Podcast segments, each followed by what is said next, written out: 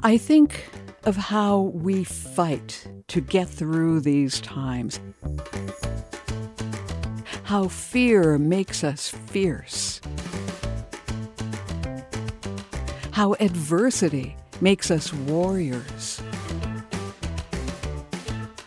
We keep going beyond what feels possible. We keep pushing to get through another day